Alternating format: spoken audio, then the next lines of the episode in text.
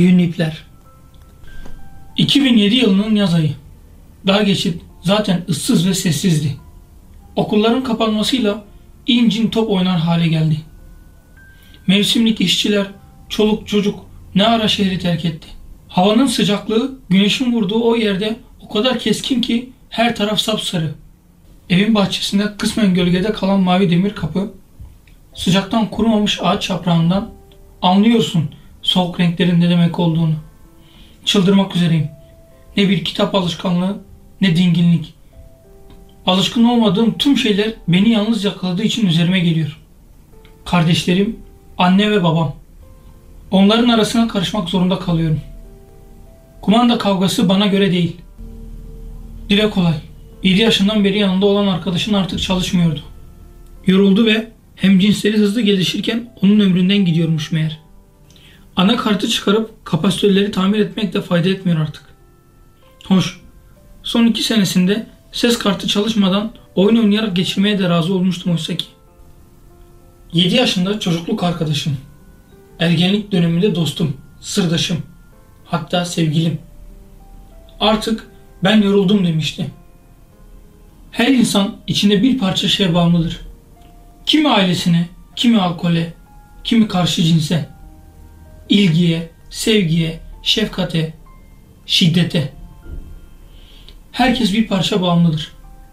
10 sene sana yoldaşlık edenin artık ben yoruldum demesi ona bağımlı olduğunu hiç acımadan görünmez bir tokat gibi iş dünyana vuruyor. 16 yaşında bir ergen çocuğun isteği nasıl olur da gerçekleştirilmez? Önce kardeşlerden başlar hıncını çıkarmaya, sonra tüm ev halkından. Zaten son zamanlarda artmıştı bu kavgalar. Ailenin durumu olsa alınacak o bilgisayar.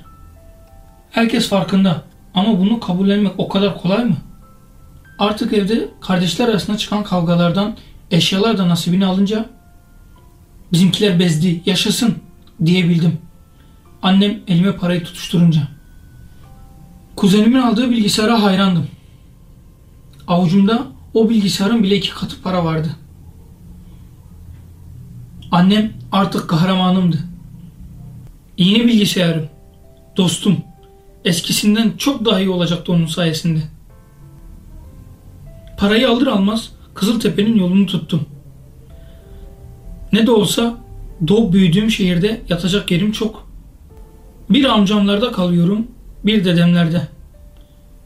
Bilgisayarın bozulmaya başladığı ya da elektriğin olmadığı zamanlar bilgisayarlı zaman geçirebilmek için güç bela aldığım, aldırdığım bilgisayar ve teknoloji dergileri sayesinde tüm fiyat ve parçalara hakimim. Hangi anakart, hangi işlemcide daha hızlı çalışır, RAM çift olursa ne gibi avantajları vardır diye aylarca hayalini kurmuşum zaten. Dinlene dinlene bir hafta boyunca her gün bilgisayarcının yanına mesai yaparak topladım pırlanta gibi kasamı. Hard disk filmlerle dolu. En güçlü oyunlar kurulu bilgisayarımla ıssız ada dar geçitin yolunu tuttum. 3 ay boyunca günde 6 film, saatlerce strateji oyunu, lisanslı oyun CD'si ısınmaktan patlayıncaya kadar.